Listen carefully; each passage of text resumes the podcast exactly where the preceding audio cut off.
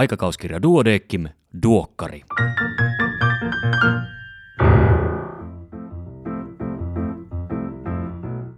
Tämä on numero seitsemän vuonna 2023. Minä olen Kari Hevossaari, lääkäri Helsingistä.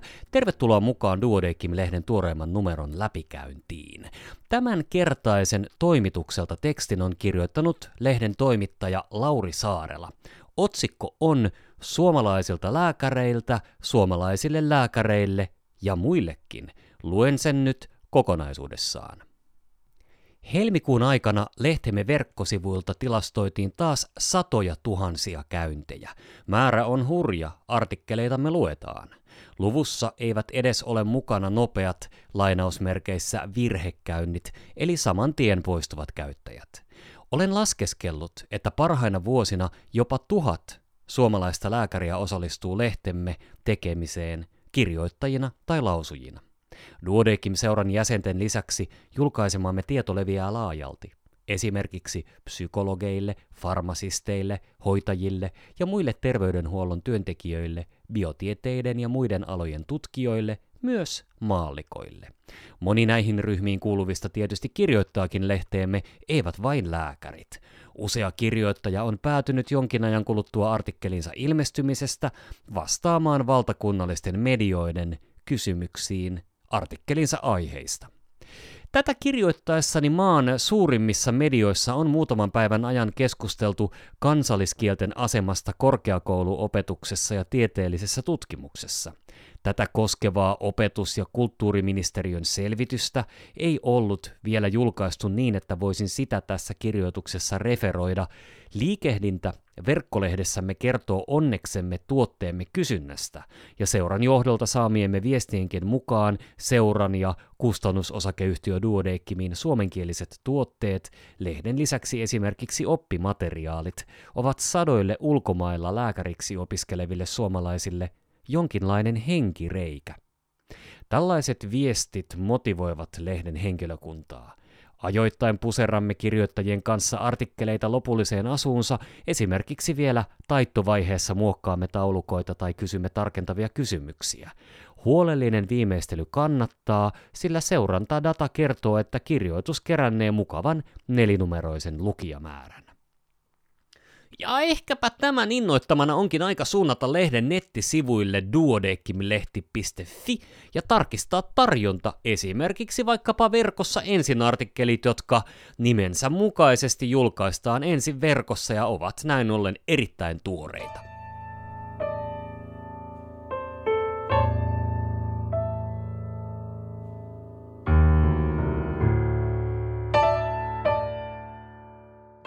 Pääkirjoituksia on kaksi kappaletta. Näistä ensimmäinen on otsikoltaan Mitä potilas odottaa lääkäriltä? Luen sen nyt kokonaisuudessaan. Lääkärin kohdistuu paljon toiveita, realistisia ja epärealistisia. Jokainen lääkärisukupolvi työskentelee erilaisten odotusten maailmassa kuin edellinen, sillä lääketieteen koti on aina ympäröivässä kulttuurissa – Muutosvauhti kiihtyy, kun teknologia kehittyy ja ihmisillä on käytössään globaalit tiedonhakukanavat ja verkostot. Potilaan ja omaisten odotukset riippuvat paljon siitä, minkälaiseen sairauteen apua haetaan. Jos kyseessä on ohimenevä vaiva, lääkärin toivotaan tutkivan potilas, kertovan selkeästi mistä on kysymys sekä tarjoavan hoitoa, joka auttaa oireisiin. Ystävällisyys ja osaaminen riittävät. Monet pienet koettelemukset hoituvat mainiosti etäyhteydellä, mutta potilaan sairastaessa pitkäaikaisesti ja vakavasti hänen odotuksensa ja samalla lääkärin haasteet lisääntyvät. Vakavat sairaudet kolhivat itsetuntoa, aiheuttavat pelkoa ja turvattomuutta sekä tunteen elämän hallinnan menettämisestä. Tämä tekee ihmisen haavoittuvaksi vuorovaikutuksen vivahteille. Sosiologien, psykologien ja neurotieteilijöiden tutkimukset ovat paljastaneet, miten pienistä suun ja silmien mikroilmeistä ihmiset lukevat arvostusta tai sen puutetta. Lääkäri, joka katsoo potilasta eikä tietokoneruutua, saa merkittävästi paremmat arviot empatiakyvystä, vuorovaikutuksesta ja ammatillisuudesta. Vakavasti sairaan odotuksiin vastataan parhaiten läsnäololla, lohdulla ja hoitosuhteen jatkuvuudella. Hmm. Tässä kohtaammekin ajankohtaisen pulman. Jos pirstaleisen, vaikkakin asiantuntevan terveydenhuollon yksiköt kommunikoivat huonosti keskenään, ei potilas voi olla tyytyväinen, vaikka yksittäinen lääkärikohtaaminen onnistuisikin. Sairas ihminen joutuu tällöin toistuvasti kertomaan uudelle lääkärille sairaushistoriansa ja lääkityksensä sen sijaan, että hän saisi puhua siitä, miten hän voi, miten hän hoitonsa kokee ja miten hän sairautensa kanssa jaksaa. Monet ihmiset hankkivat paljon tietoa oireistaan ja sairaudestaan, ja siksi on luontevaa, että he haluavat osallistua hoitoonsa. Tiedonhaku on tapa käsitellä aitoja terveyshuolia ja valmistautua lääkärin kohtaamiseen. Lääkärin sanavalinnat ovat tällöin tärkeitä. Tieto siitä, että oire on harmillinen, mutta ei vakava, on potilaalle huojentava. Vakavan sairauden kohdatessa aito myötätunto ja kannustus puhua huolista tukee hoitoa. Jaettu päätöksenteko kunnioittaa ihmisarvoa ja kannustaa potilasta ponnistelemaan tervehtyäkseen. Se, missä määrin potilas haluaa ja voi osallistua, riippuu hänen sairauden tilastaan ja mahdollisista hoitovaihtoehdoista. Lääkärillä, kuten ihmisillä yleensäkin, on taipumusta tietää toisen puolesta, mitä tämä haluaa. Tätä on syytä pysähtyä pohtimaan hoitopäätöksiä tehtäessä. Tutkimustieto viittaa siihen, että edennyttä syöpäsairautta sairastavat ja heidän lähiomaisensa painottavat enemmän hoidon vaikutusta ajankohtaiseen arkeen kuin heitä hoitavat lääkärit. Lääkärit katsovat tulevaisuuteen ja tähtäävät ennen kaikkea elämän pidentämiseen. Potilaiden ja omaisten toive elää mahdollisimman hyvää elämää sairaudesta huolimatta ei voi toteutua, jos hoidon haittojen psykologiset merkitykset jäävät liian vähälle huomiolle. Diagnostiikan ja hoitojen nopea kehitys on lisännyt ihmisten uskoa lääketieteen kykyyn ratkaista mahdottomiakin haasteita. Me ammattilaisetkaan emme ole täysin syyttömiä ylimitoitettuihin odotuksiin. Tutkijat antavat ymmärtää tekevänsä läpimurtoja vakavien sairauksien hoidoissa, ja media hehkuttaa tuoreita tuloksia ja teknologioita, vaikka matka käytännön sovelluksiin hoidossa olisi vielä pitkä. Pitkälle edenneitä sairauksia hoitavat lääkärit ovat kipeän tietoisia siitä, kuinka vaikeaa aktiivisista toimenpiteistä on luopua ja kuinka suureen ylihoidon vaaraan tämä johtaa. Potilaat ja heidän omaisensa tuovat painokkaasti esille, että lääkäri ei saa viedä toivoa. Viimeaikainen toiminnallinen magneettikuvaus on tuottanut mielenkiintoista tietoa siitä, mitä ihmisen aivoissa tapahtuu erilaisten tunnetilojen yhteydessä. Toiveikkaan aivojen etuotsalohkon kuorikerros aktivoituu ja aivojen välittäjäaineet toimivat eri tavalla kuin näköalattoman. Tämä tapahtuu samalla alueella kuin päämäärätietoinen toiminta. Toiveikas onkin motivoitunut ponnistelemaan itse terveytensä eteen – Tutkimustieto antaa viitteitä siitäkin, että toivo suojaa ahdistukselta. Lääkärin on siis tärkeää liittää keskusteluun toivon elementtejä, potilasta ja omaisia kannattelevia ilmaisuja. Mahdollisuus on tärkeämpää kuin todellisuus, kirjoittaa kirjailija Anni Kytömäki. Tämä on hyvä pitää mielessä ennusteista puhuttaessa. Toivo ei elä vain sanoista, vaan kokemuksesta, että hoitavassa yksikössä joku muistaa minut – Saan tarvittaessa yhteyden hoitavaan lääkäriin tai hoitajaan. Ja apua. Odotukset lääkärikuntaa kohtaan ovat suurentuneet. Samalla lääkärin mahdollisuudet vaikuttaa omaan työhönsä näyttävät kapenevan. Arkeen tupsahtaa maisemakonttoreita ja tietojärjestelmiä, joiden lupaukset saumattomista palveluketjuista eivät palvele lääkäriä, vaan turhauttavat ja hidastavat työtä. Vastaanottoja pyritään siirtämään etätoiminnaksi enemmän kuin lääkärit pitävät työnsä sisällön kannalta perusteltuna. Lääkärillä tulee olla mahdollisuus tehdä työtä mielekkäästi, kohdaten potilaat ihmisinä, myötä eläen ja tukien. Siihen tarvitaan rauhallinen mieli ja tila. Mahdollisuus istahtaa potilaan sängyn viereen ja koota ajatukset potilaskohtaamisten välillä. Ei liikaa vaadittu. Toinen pääkirjoitus on otsikoitu puolestaan Terveyspalvelujen suurkäyttäjät tunnistamaton potilasryhmä. Se täydentää edellistä pääkirjoitusta ja mieleni tekisikin lukea se tähän jatkoksi ääneen. Jätän tämän ilon kuitenkin sinulle, hyvä kuulija, jotta tähän Duokkaripodiin mahtuu muutakin sisältöä tämänkertaisen lehden kiinnostavasta sisällöstä.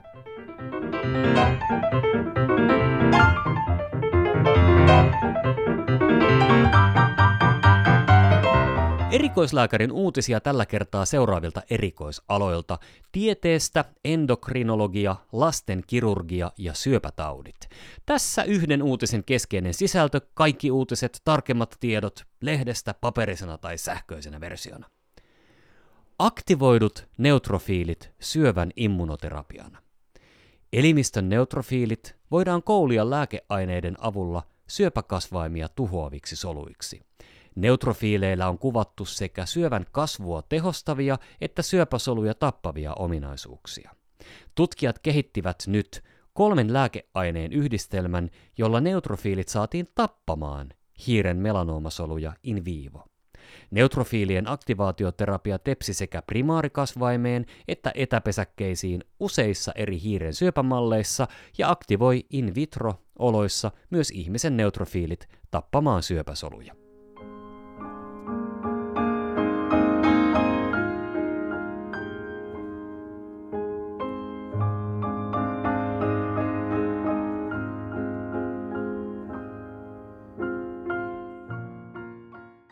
Katsausartikkelit.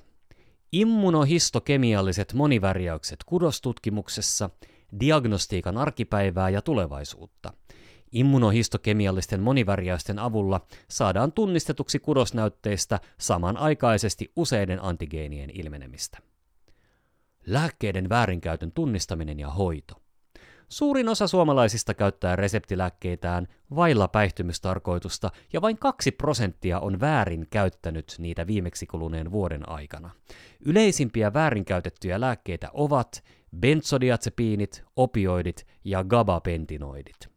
Lääkkeiden väärinkäyttöön viittaa ristiriita potilaan esiin tuomien oireiden, löydösten ja yleisten hoitosuositusten välillä. Lääkkeitä väärinkäyttävä potilas tulee kohdata ja arvioida asiallisesti, ja hänelle on kerrottava hoitovaihtoehdot perusteluineen. Lääkkeitä väärinkäyttävät henkilöt tarvitsevat hoitoa ja tukea, ja useimmiten oikea hoitopaikka on päihdehoitoyksikkö. Keratiittis fugax hereditaria perinnöllinen kohtauksittainen sarveiskalvotulehdus. Keratiittis fugax hereditaria on periytyvä kohtauksittainen sarveiskalvotulehdus, joka alkaa lapsuudessa ja toistuu sen jälkeen yleensä muutaman kerran vuodessa. Akuutit oireet kestävät usein pari päivää, mutta näkö voi jäädä sumentuneeksi viikkojen ajaksi.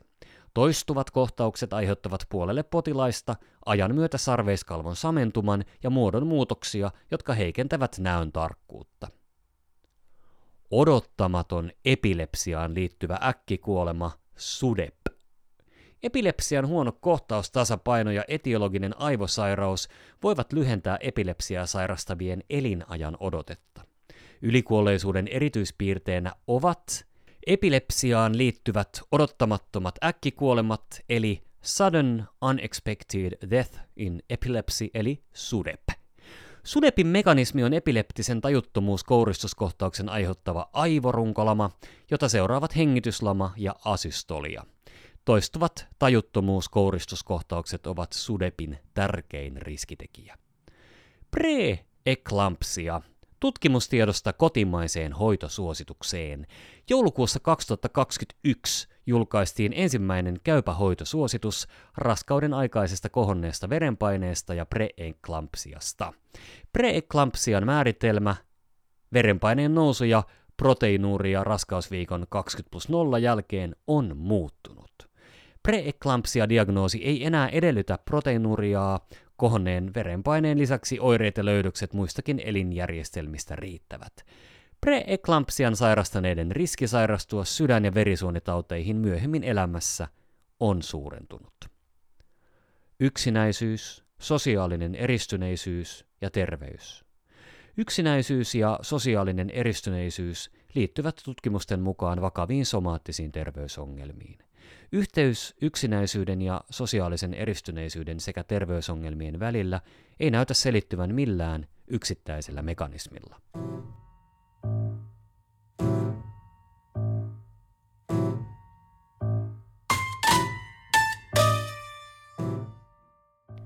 Näin hoidan osiossa rannekanava oireyhtymä.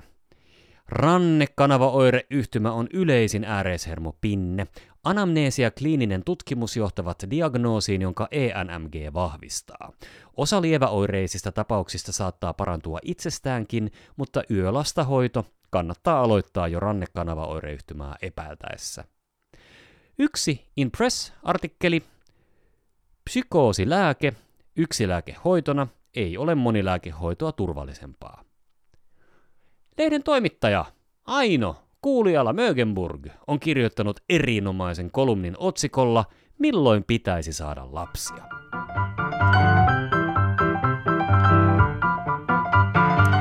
Siinä kaikki tällä kertaa. Kiitos kun kuuntelit. Olet ehkä pannut merkille, että jokaisesta numerosta ei enää ilmesty erillistä Duokkari-podcastia, vaan teema-osion sisältävistä numeroista ilmestyy pelkästään teema-osioon keskittyvät Duokkari Extra-podcastit. Tämä ennakoi tulevaa Duodeckim-lehden podcast-uudistusta, josta lisää lähitulevaisuudessa entistä parempaa on tulossa. Oikein hyvää pääsiäistä. Ja kaikkia siihen liittyvää kesää kohti. Palataan asiaan parin viikon päästä. Voi hyvin siihen asti. Iiro, ole hyvä.